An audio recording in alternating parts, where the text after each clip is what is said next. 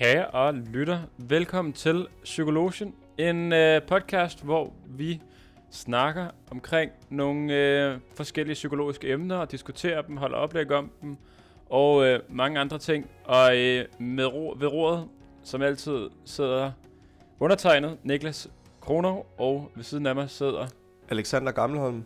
Og Lukas Toft Hansen. Yes, og øh, vi begiver os jo øh, i dag en, øh, en tur i historiebøgerne. Vi skal jo, øh, man kan sige, ned og kigge på ikke et så specifikt emne, men mere en, måske en kronologisk rækkefølge af, øh, for, for, for, for et overordnet blik på øh, psykologien for mig. Og det er dig, Lukas, der har taget et, øh, et emne med. Yes, vi skal kigge på psykologiens begyndelse og psykologiens his- altså tidlige historie. Øhm, så egentlig, hvad, hvad kommer det af? Hvad, hvad, hvad er psykologi? Hvad var tanken med at lave en videnskabelig retning, øh, der hedder psykologi? Spændende. Så øh, vi går lidt tilbage i tiden, øh, og så ser vi, om, om det kan blive interessant. Det, det får vi se. øhm, ja, men altså psykologi betyder, hvis man ser på ordet, så betyder det øh, læren om sjælen. Psyko, det er sjæl. Logi, det er læren om. Øh, Bum. så det er, Læren ligesom, om sjælen. ja, det er ligesom det formålet er med psykologi. Det er at lære om sjælen, i hvert fald hvis man ser på ordet. Og i det her afsnit, der øh, præsenterer jeg sådan en lille del af det, der skabte psykologien som videnskab. Og der er selvfølgelig mange betydningsfulde personer og nogle teorier og forskellige ting, som har bidraget, som vi, øh, som vi springer henover, fordi vi simpelthen ikke har tid til at, at, at, at ligesom gennemgå det hele, men vi trækker ligesom tegner hovedtrækkene op. Øh, og så skal man bare vide, at historien er som altid meget mere nuanceret, end, øh, end det, der lige bliver fremlagt. Men øh, hvor er det så, man skal starte, når man skal se på psykologiens historie? Og der er flere muligheder. Øh, man kan gå helt tilbage til det antikke Grækenland og starte 500 år før vores tidsregning med Platon og Aristoteles og de øvrige tidlige filosofer, der også, ligesom vi i dag, øh, beskæftigede sig med øh, at tænke over hukommelse og læring og motivation og tanker og perception og forskellige afvigende adfærd, hvad det er at være menneske, hvad, hvordan vi erkender verden og hvad, hvad sociale fællesskaber betyder for os. Øhm, så det her det er nogle tanker, som mennesket egentlig altid har øh, haft øh, og ja, gjort sig tanker om, hvad, hvad, hvad alt det her er for noget, hvordan det er at være menneske. Øh, og det optager os jo fortsat i dag, øh, og det er faktisk, vi skal ikke meget længere end 200 år tilbage, øh, før at man, vi faktisk begynder at se øh, den spæde start til det, vi i dag kalder for psykologien. Øh, fordi den, den er faktisk så ung, den her videnskab. Øh, den opstår ud fra nogle forskellige filosofiske retninger og fy- fysiologiske metoder. Øh, så det er en fusion af filosofien og fysiologien.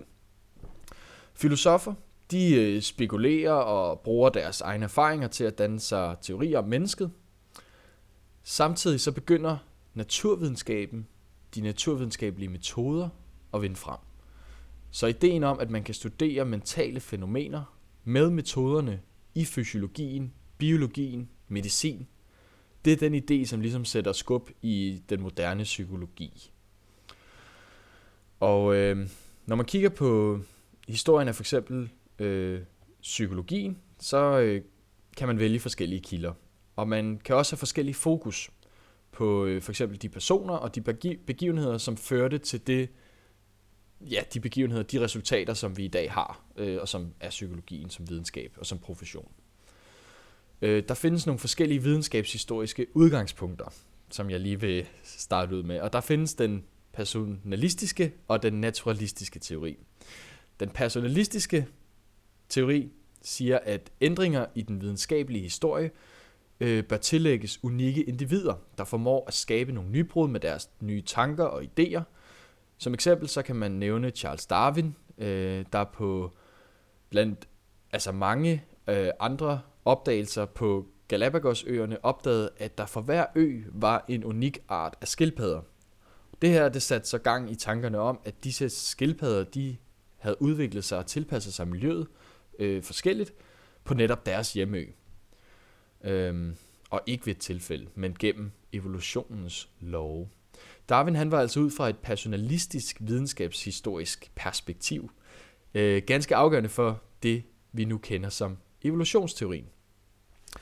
Hvis vi ser på den naturalistiske videnskabsteoretiske udgangspunkt, så, øh, så siger den her teori, at jamen, altså, en videnskabelig teori, den opstår uafhængigt af enkeltpersoner, øh, men som res- resultatet af sådan nogle samlede tendenser og altså sådan politiske, økonomiske kræfter og samlede tanker og idéer i tiden. Det vil sige, var Darwin død ung, så havde en anden videnskabsmand på omtrent samme tid kommet med evolutionsteorien, ifølge den her naturalistiske teori. Og så er der et begreb, øh, som vi har hørt før, øh, i hvert fald også tre, der sidder her, som er zeitgeist, som betyder tidsånd. Øh, og det, det betyder, at det altså ikke kun er altså, interne faktorer, altså hvor god evidens er der for en eller anden teori, øh, der afgør, om den her teori eller den her retning opstår og slår rod. Det handler i høj grad også om de eksterne faktorer, altså konteksten. Det vil sige, øh, psykologien den opstår ikke bare i et vakuum, fordi der ligesom manglede et eller andet øh, videnskabeligt disciplin. Øh, men den opstår ligesom som følge af klimaet, kulturen, de tanker, der er i videnskaben på det her tidspunkt. Så når visse idéer de vinder frem, øh, og man er nået til et punkt, hvor nye erkendelser ligesom kan opnås, så, øh, så, så kommer det ligesom af sig selv. Og øh, der er lige et eksempel her. Allerede i starten af 1800-tallet, så fremsatte den franske naturforsker Jean-Baptiste Lamarck teorien om, at øh, gener og egenskaber udvikles og nedarves fra generation til generation. Og han kaldte den her teori for transmutation af arter. Men øh, Jean Lamarck, han slog øh, til ikke helt igennem med sin transmutationsteori. Men han banede altså vejen for yderligere undersøgelser på området, og åbnede op for nye tankegange. Og så var det i 1859, at Darwin han udkom med evolutionsteorien øh, med On the Origin of Species. Um, så timingen, evidensen og zeitgeisten i de naturvidenskabelige forskningsmiljø gjorde altså, at Darwin han slog igennem med sin teori selvom teorien i sig selv faktisk ikke var ny viden. Så det handler lidt om nogle paradigmer øh, af emnet, teorien, er den relevant, er den oppe i tiden. Øh, gik jeg for eksempel ind på Facebook nu og skrev på min væg, øh, jeg synes, at Trump han er fjollet, så vil folk efterhånden måske være lidt ligeglade med øh, Trump. Øh, I forhold til, hvis jeg havde gået ind og skrevet noget om køn, eller noget om indvandrere, eller noget om vacciner, så kunne jeg starte en shitstorm, fordi at de her emner, de ligesom er mere op i tiden, og de påvirker folk mere nu. Så, så der er ligesom mere debat på de her emner. Og sådan på næsten samme måde fungerer ligesom udbredelsen og populariteten af forskellige videnskabelige idéer og teorier i sådan akademiske kredse. Øh, så ja, det er sådan lidt trends øh, og mode, hvad der er på mode. Øhm, så jeg vil egentlig starte nu allerede med at øh, give jer et spørgsmål. For ligesom lige at, at mærke, hvor I står i forhold til de her øh, historiske øh, teorier her. Er det tidsånden, eller er det unikke personer, der skaber nytænkning og nye retninger i videnskaben generelt? Hvad mener I? Hmm, altså, øh, altså, jeg er nok lidt på, på tidsånden. Øh, holdet, tidsholdet, øh, i form af, at sådan, man kan sige, tiden er nødt til at være moden, for at man ligesom øh, har brug for den opfindelse, der nu bliver skabt. Øh, altså, der er jo ingen, der, man kan sige, der er jo ingen, det er jo ingen hemmelighed, at øh, der er sindssygt mange øh, øh, sindssygt kloge mennesker, som er, har opfundet noget, som er sindssygt brugbart. Men for at det ligesom bliver bredt ud, og bliver en del af det generelle menneske og det, øh, des hverdag, så tror jeg, at tidsånden er nødt til at være på en sådan måde, at man kan forstå og begribe øh, det, der snakkes om. Mm. Ja, øh, jeg vil sige, at jeg, jeg tror også, jeg er enig, øh, men jeg tror også, at det, altså, ja, det er, jo, det er jo svært, fordi der er nogle emner, som for eksempel, når man taler inden for sådan noget som fysikkens love og så videre, man siger Newton, man siger, øh, hvad hedder det, øh, øh, Keplers love og så videre, og det er bare, at man sætter dem ligesom op nærmest, som om, jamen det er jo unikke personer, der har fremtrådt, eller ligesom skabt den her teori, Øh, og det er det jo også i og med, at jamen, de fremlægger det. Men, men hvorvidt at det øh, er blevet fremlagt før, eller der er andre, der også har, har snakket omkring lignende teorier, det er jo så det ikke, og det er jo så, om så tiden har været med. Jeg kan heller ikke lade være med at tænke på sådan noget som bare generelt, altså ting i, i, i vores samfund eller hverdag. Hvad ind og hvad out? Altså, øh, havremælk for eksempel, hvis man skal tage sådan en helt øh, klassisk hverdagseksempel, ikke? Øh, hvor nogen vil mene, jamen for helvede, jeg har da drukket havremælk i, i lang tid, og så er der, men, men alligevel, så kan man sige, det er jo noget, der, altså sådan først nu her, altså sådan, det har været, det har været inde, men det er jo virkelig et emne her inden for, for de seneste par år, der virkelig har taget fart, for eksempel. Det var, nu var det bare et sådan hverdagseksempel, ikke? Men det er bare for at sige, at, at vi jo også, der vil være emner, hvor nogle af os sidder og tænker, det her, jamen det har jeg tænkt eller gjort i mange år, og så alligevel, så er det først nu, at samfundet ligesom er begyndt at hoppe med på den, eller et eller andet, ikke? Øhm, så jeg tror også, at Zeitgeist har en kæmpe stor betydning for, hvad der ligesom er oppe, trends og så videre. Ja. Man kan også se på det sådan historisk i forhold til store emner, der har været igennem samfundet. Lad os sige, øh, øh, jeg kan sige i 1900-tallet, øh, sådan de sortes rettigheder, øh, det var sindssygt øh, populært på det tidspunkt, at når der blev snakket om det, så blev det ligesom taget op, og der kom Martin Luther King frem, og der kom Malcolm X og sådan nogle ting. Men der har jo været personer, som tidligere har snakket omkring lige rettigheder for alle. Der har jo været personer, som tidligere var forkæmper for, at der ikke skulle være slaver. Øhm, altså sådan, men fordi at tids, hvad man kan sige, tiden ikke var til det, så blev det ikke taget op med den samme seriøsitet, som det gør senere hen, hvor tiden ligesom er til, at nu, nu er det nu. Mennesker er ligesom moden til at se mere nuanceret på det, at være slave, eller det at være sort, og se dem mere som lige mennesker. Så jeg tror, det har en, øh, en rigtig stor del, hvilken tid man ligesom er i, i forhold til, hvor meget slagkraft, både ens opfindelse, men også ens ord har at sige. Helt sikkert. Øh, og det er jo klart, der er selvfølgelig også nogle personer, som træder i kraft og virkelig via deres karisma og deres nytænkning også kan skabe noget i tidsånden, så det påvirker jo nok hinanden. Men, øh, men det er spændende, hvordan øh, den her naturalistiske perspektiv, hvor, hvor stor, altså, hvor meget værdi man egentlig kan tillægge det, at, øh, at tiden ligesom er til det, til de tanker, der kommer. Og nu skal vi tilbage til psykologien, og vi skal se på, hvilke personer og hvilke, ja, hvad, hvad der var i tidsånden, og, og hvad der gjorde, at psykologien den øh, ligesom vandt frem som videnskabelig disciplin. Og som sagt, så opstår psykologien jo i en kombination af filosofi og fysiologi. Så vi starter lige med at kigge på filosofien. Hvad var der, øh, der var ind i filosofien i 1800-tallet?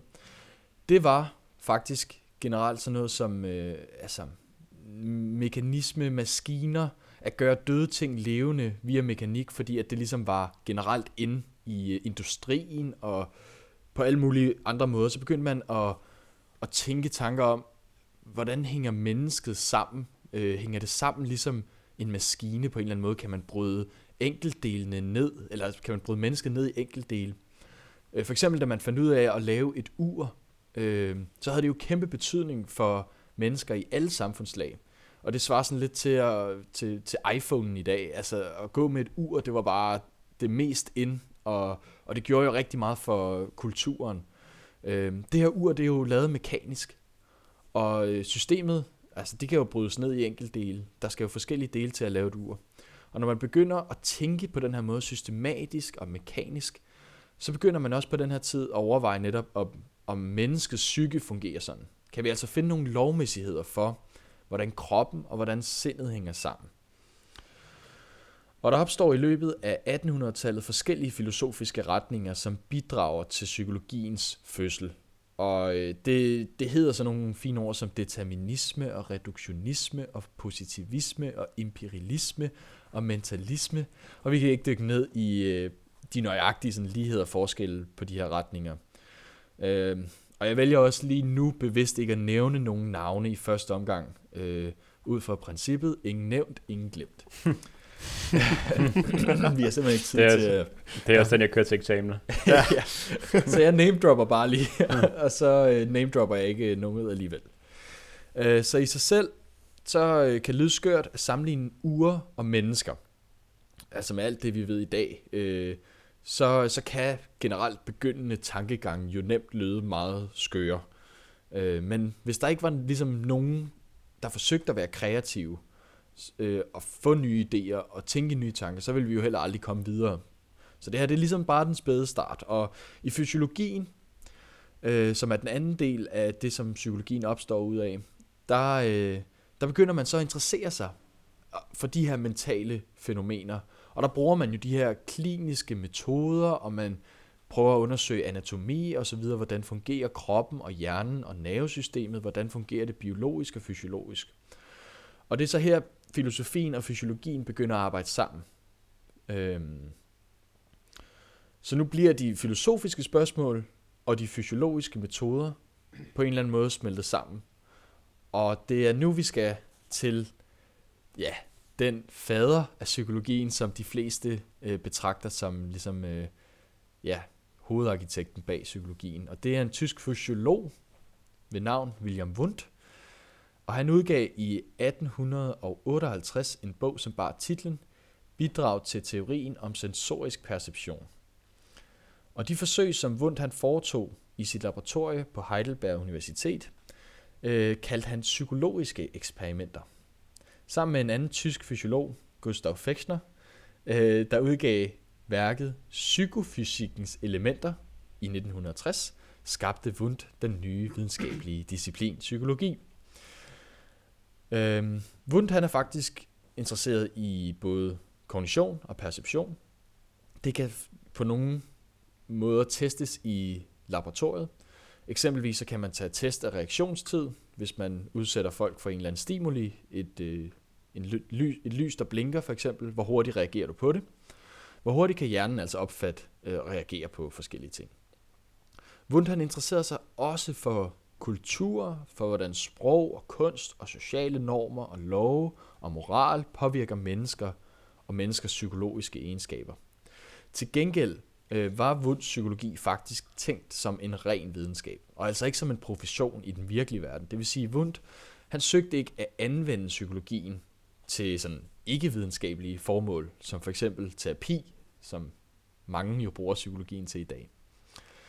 Øhm, der er imidlertid flere undersøgelsesmetoder, som Wundt han udvikler, og som stadig bruges i nogen grad i dag i psykologien. Tag eksempelvis introspektion.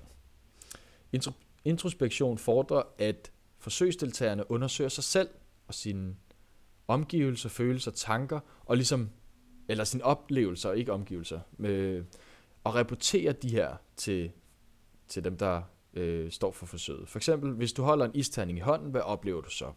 Det kan, så kan forsøgsdeltagerne sige, at jeg oplever kulde og smerte og ubehag, eller hvad de nu oplever. Og så prøvede øh, Wundt så at systematisere menneskets bevidsthedsoplevelse.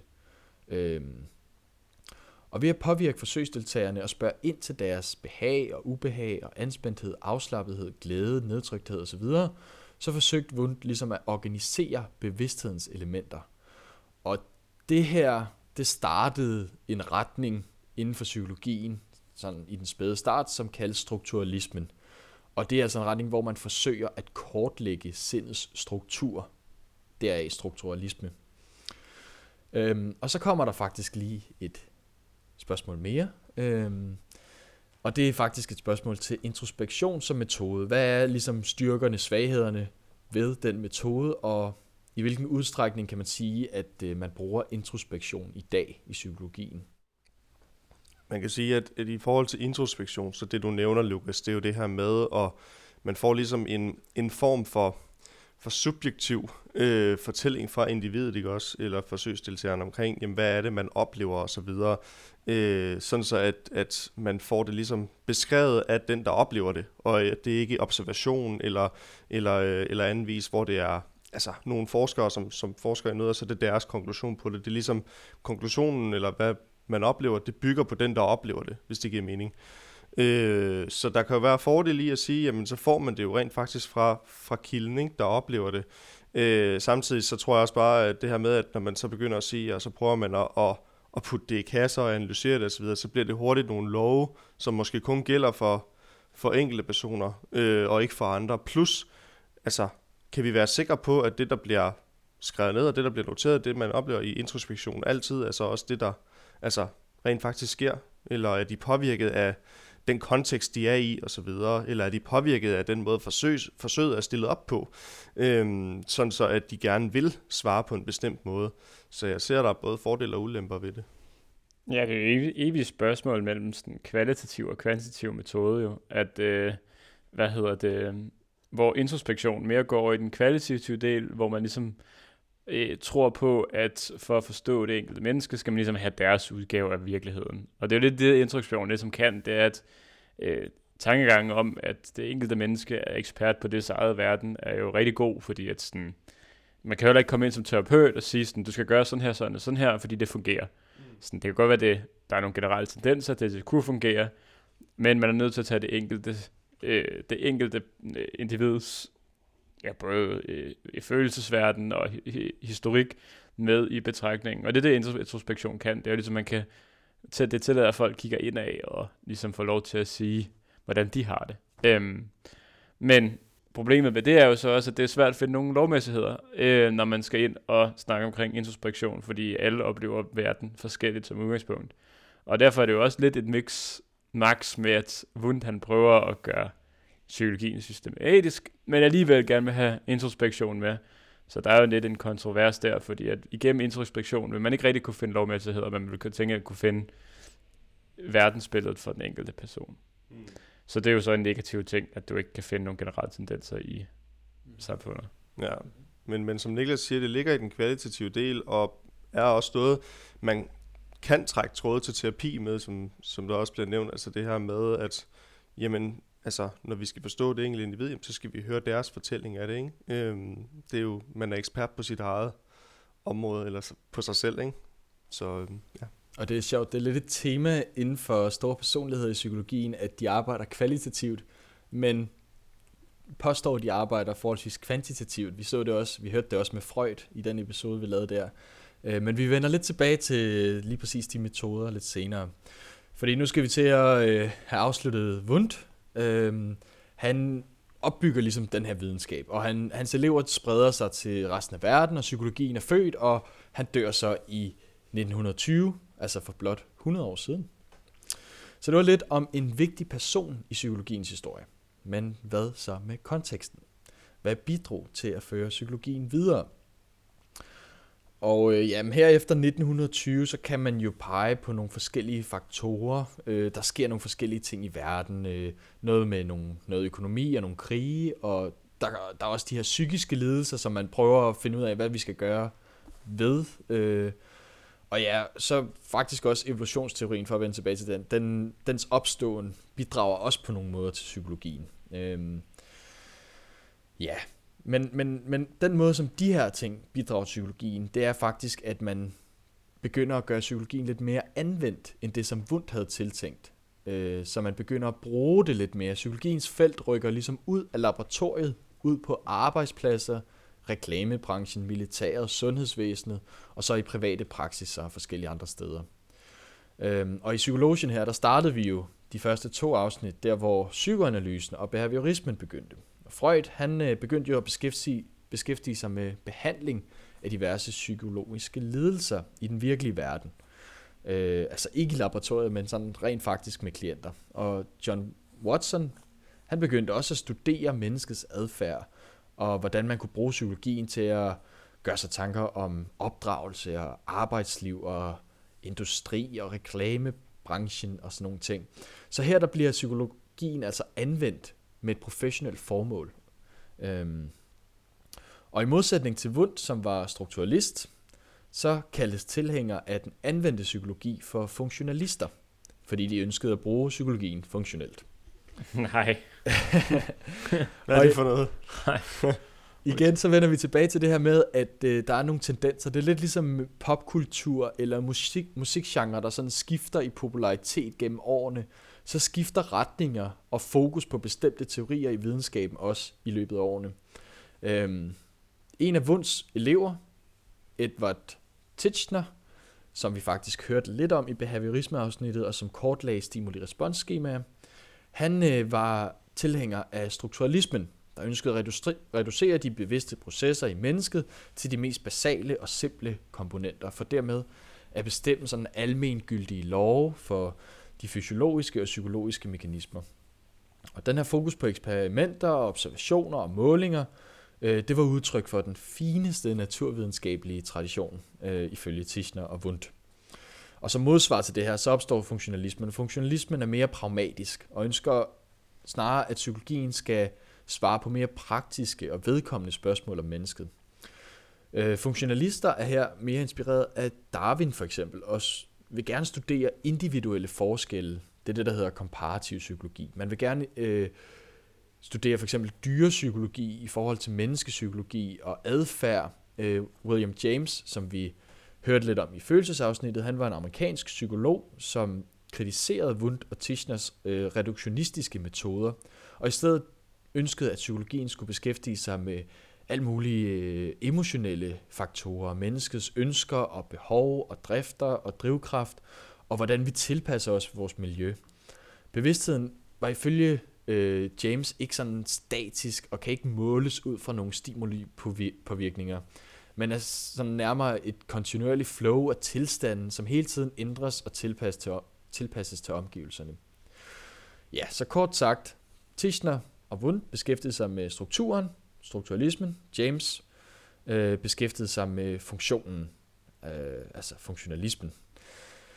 Øh, og det var faktisk øh, sådan dagens oplæg, det meste af det i hvert fald. Øh, og øh, nu går vi videre til den reelle diskussion.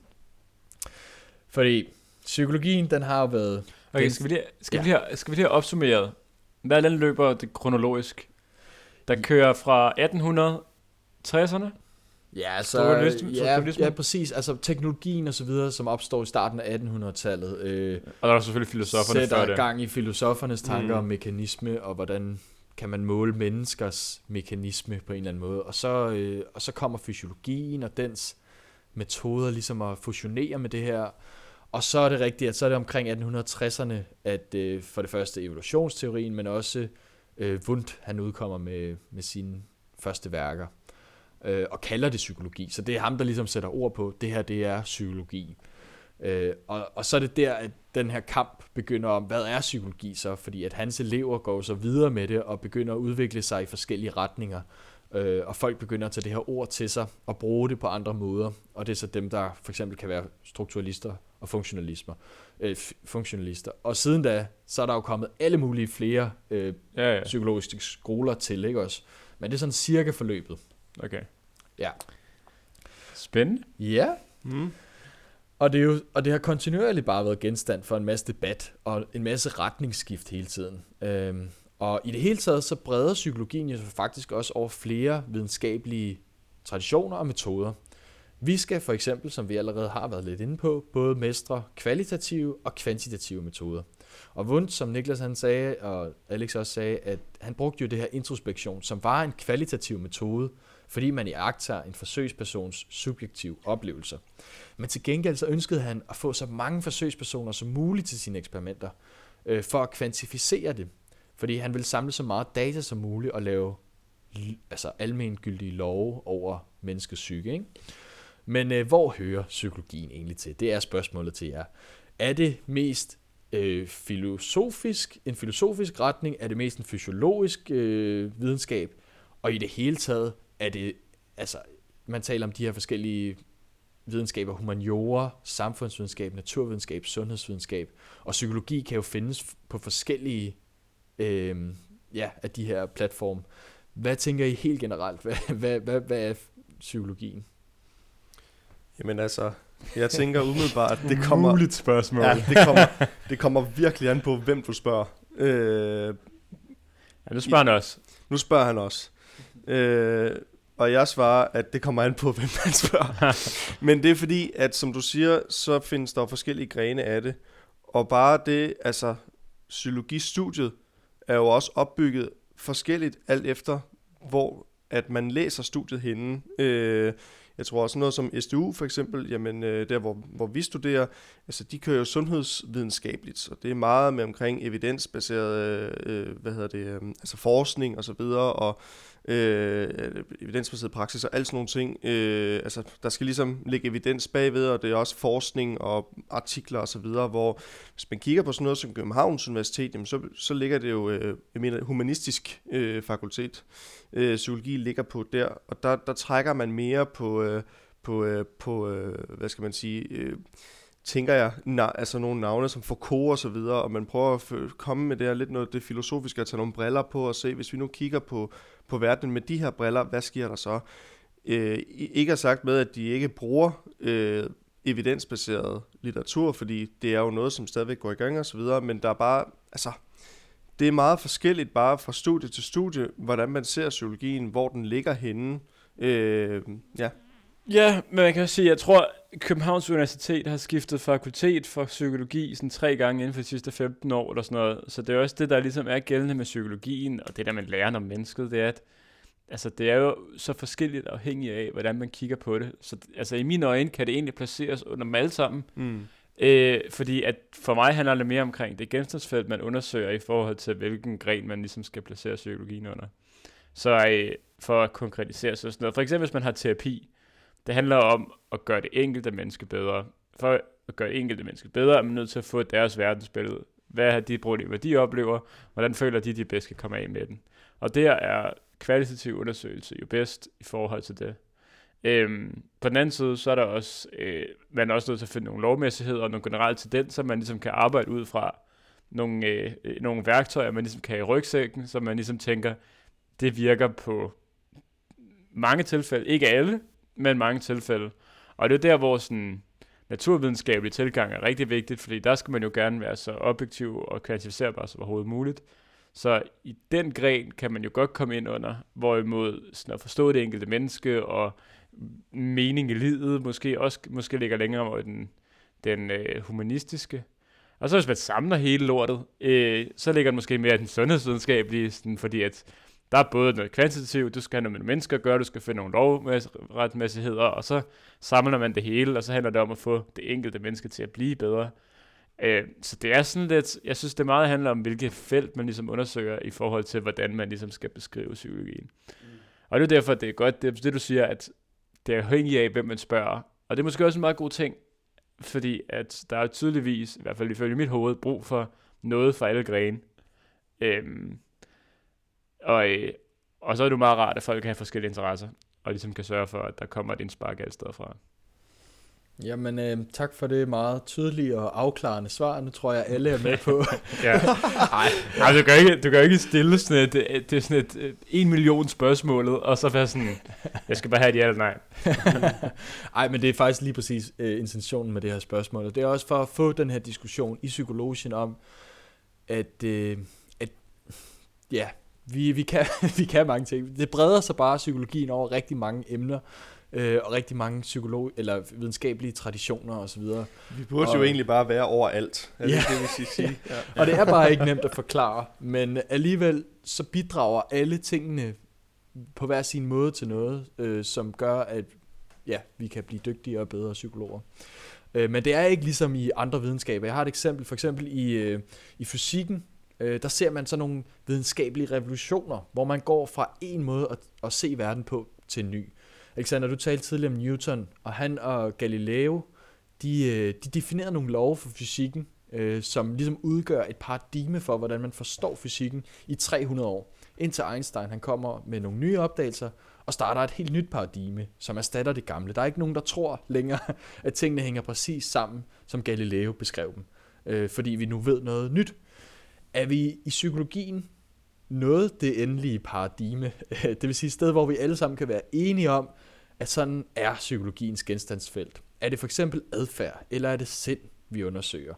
Øhm, og kan vi sige sådan, sådan fungerer mennesket, øh, ud fra det, vi ved om psykologien? Eller er der bare stor forskel på de psykologiske teorier?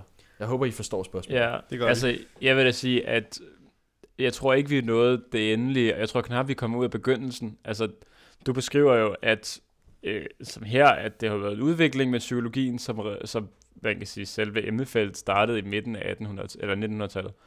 Øh, 1800-tallet. Og øh, hvad hedder det? Og hvis man kigger på mange af de andre videnskaber, fysikken, lægevidenskaben, det er jo nogle ting, der har varet i flere, flere tusind år. Øh, så sådan, som har langt, haft langt mere forskning og langt mere tankevirksomhed indenfor, og ligesom har haft mulighed for at udfolde sig, så tror jeg på ingen måde. Øhm, og jeg tror også, at mennesket er lidt mere en fluffy størrelse. Øh, det er sådan lidt, altså, det er ikke, øh, det er ikke ligesom, at man kan kigge ned i et mikroskop, og så få adgang til det hele. Øh, som udgangspunkt. Indtil videre i hvert fald, før der ligesom kommer nogen, øh, med den forståelse, vi har ligesom lige nu. Så jeg tror, at ja, jeg tror ikke, vi kan angribe det på samme måde. Men der har jo været nogle, ligesom du forklarer, der har jo tydeligvis været nogle bevægelser inden for psykologien i forhold til, hvad man tror på, og hvad man ikke tror på. Øhm, man tror jo ikke længere på, at ligesom Freud sagde, at barn var styret af seksualitet mod sine forældre. Det er man gået væk fra, fordi der er jo ny forskning, der har vist noget andet. Så man bevæger sig jo mod nogle større lovmæssigheder, desto længere hen vi kommer. Øhm, men jeg tror overhovedet ikke, vi er, øh, vi er længere hen, eller der, hvor vi skal nu.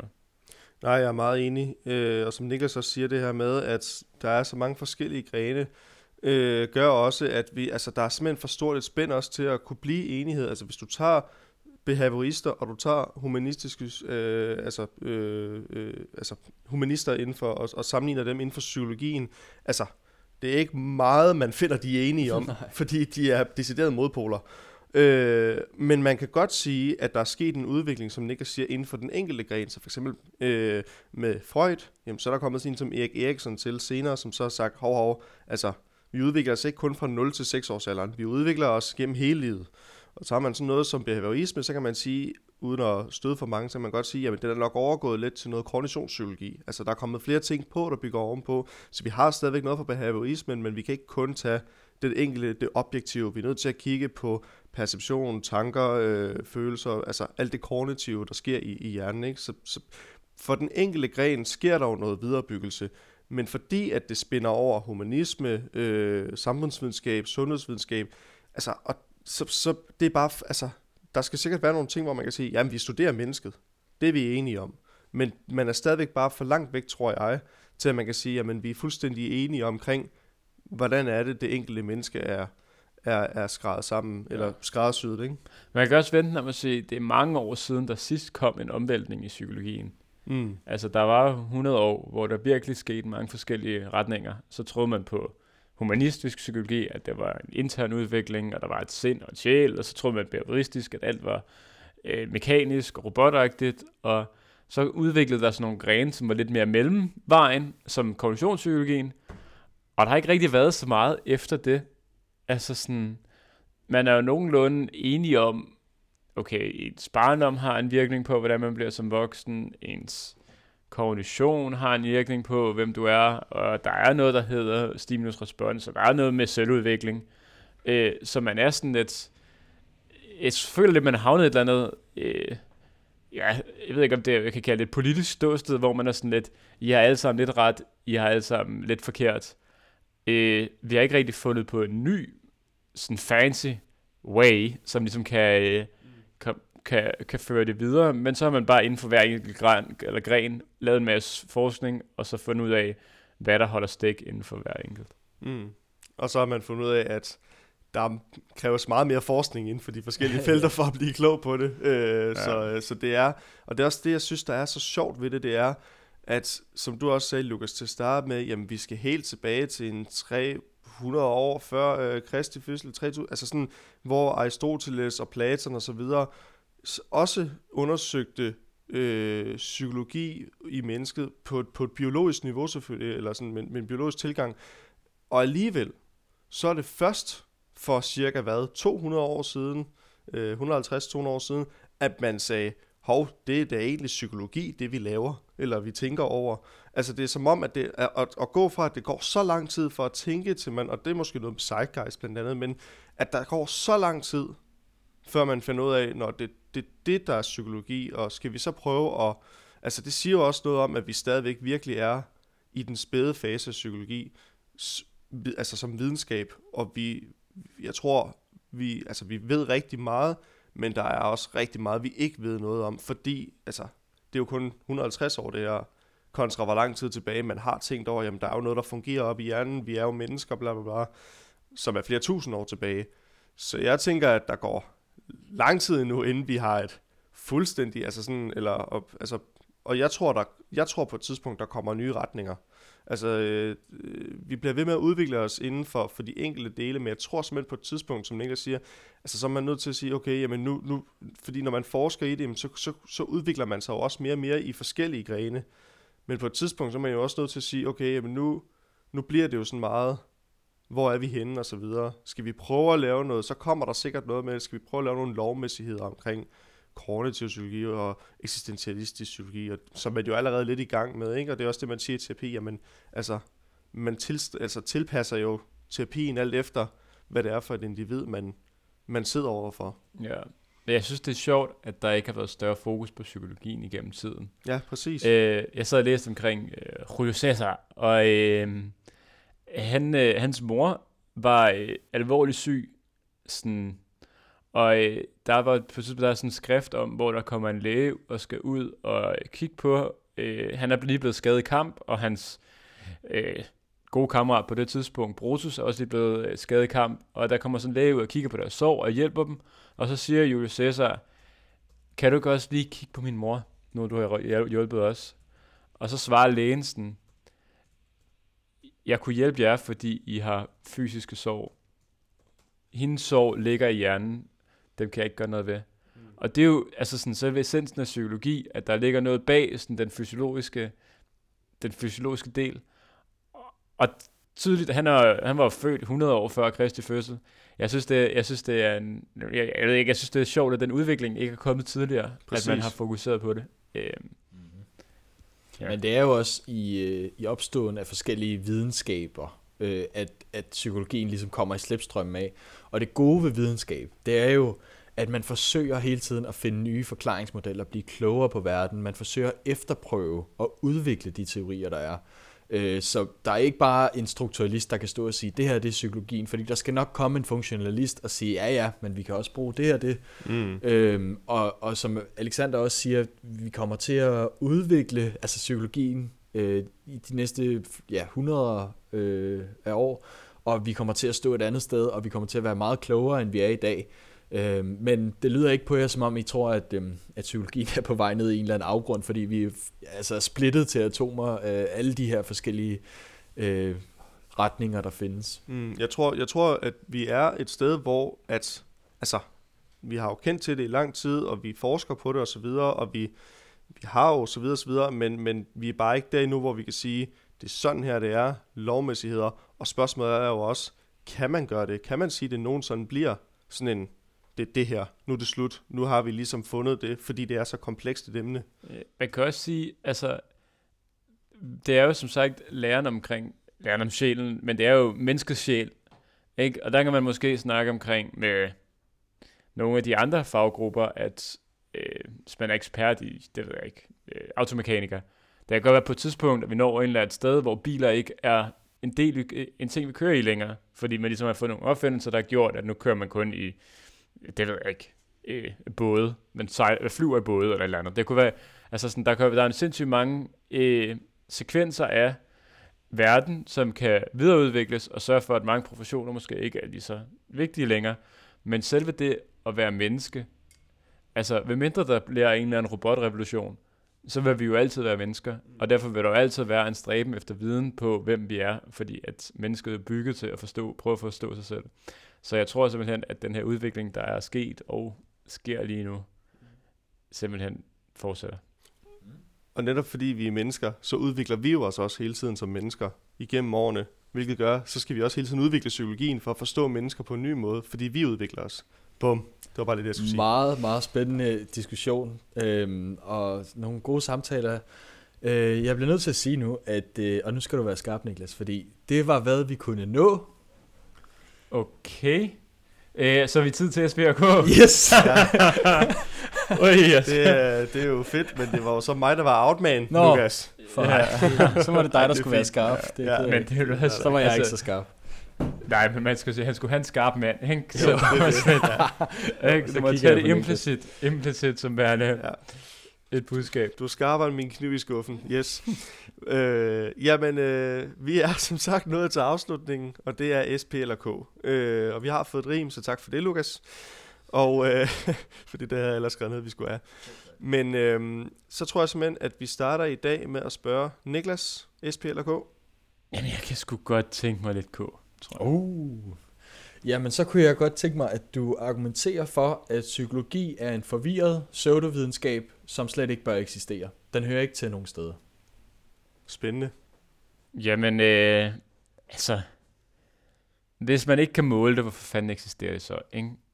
Altså, øh, mennesker er idioter som udgangspunkt, så de kan ikke finde ud af at opfatte deres eget, øh, de kan ikke fortælle omkring deres eget verdensbillede, det er jo forringet. Så øh, hvis, jeg ikke kan, hvis jeg ikke kan have det i et mikroskop, eller hvis jeg ikke kan have det i en måleenhed, så eksisterer det egentlig ikke. Så alt det her læren om sjælen, og læren omkring mening med lid og sådan nogle ting, det er jo fucking lige meget. Vi skal bare, øh, vi skal kunne lære om kroppen, vi skal kunne lære om hjernen, og lægevidenskaben er den eneste, der skal frem. Flot. Sådan. Det var i hvert fald en argumentation for. Den var, Hvad? den var, den var du lidt bedre til.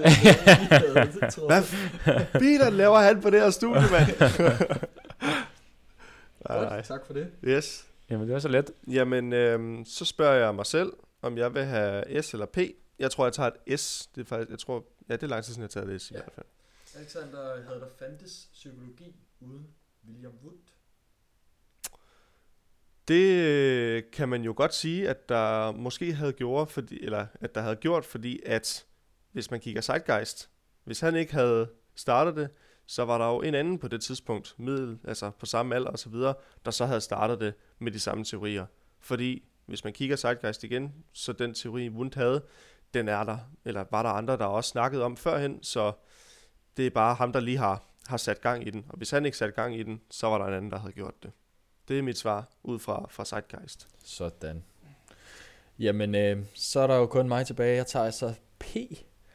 Og spørgsmålet lyder, hvor mange procent øh, strukturalistisk er psykologien i dag? Og strukturalistisk, det er det her med, at man forsøger at nedbryde menneskets mentale elementer øh, til delelementer. Så, så man ligesom bare kigger på, hvad for eksempel, altså jeg tror, jeg tror sådan noget som neurobiologi godt kunne være en lille smule strukturalistisk, øh, øh, i det man kigger på forskellige hjerneområder og den slags. Så der findes selvfølgelig stadig strukturalisme på en måde, hvor man gerne vil undersøge, hvad består vi mennesker af? Hvad består sindet eller bevidstheden, eller hvad, hvad det nu er, vi kalder det?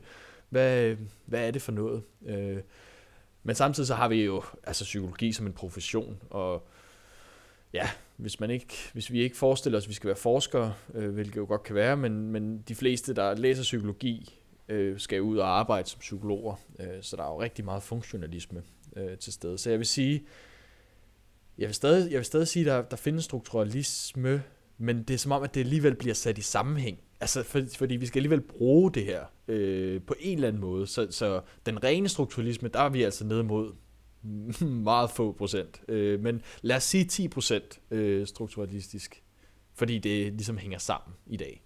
Man bruger strukturen til at forklare funktionen. Ja. Jamen, øh, det var sådan set så S, P eller K. Og øh, det leder jo så videre til, at vi skal runde af. Øh, tak for oplæg, Lukas. Det var øh, virkelig et spændende emne, synes jeg. Øh, selvom jeg sad og tænkte sådan lidt om psykologiens historie, hvad fanden, altså, hvad, hvad skal vi med det? Så synes jeg virkelig, det var et spændende emne, og vi berørte nogle virkelig spændende diskussioner også. Så, øh, så tak for oplæg. Ja. Ja, det er jo vigtigt lige at lære historien for at forstå, hvor man er nu. Det er jo det. Det kan man sige. Det er jo det. Øhm, jamen, øh, ellers så er der ikke så meget andet tilbage end at sige, at øh, tak fordi, at øh, I lyttede med, øh, kære lyttere. Og øh, hvis I har nogle kommentarer, ris, ros, øh, eller øh, forslag til emner, vi kan tage op her i Psykologien, så skal I være mere end velkomne til at skrive til vores e-mailadresse, som er psykologien.odense.gmail.com. Igen, så er der ikke så meget tilbage andet end at sige tak for oplæg, Lukas. Tak fordi, I lyttede med, og vi lyttes ved i næste uge.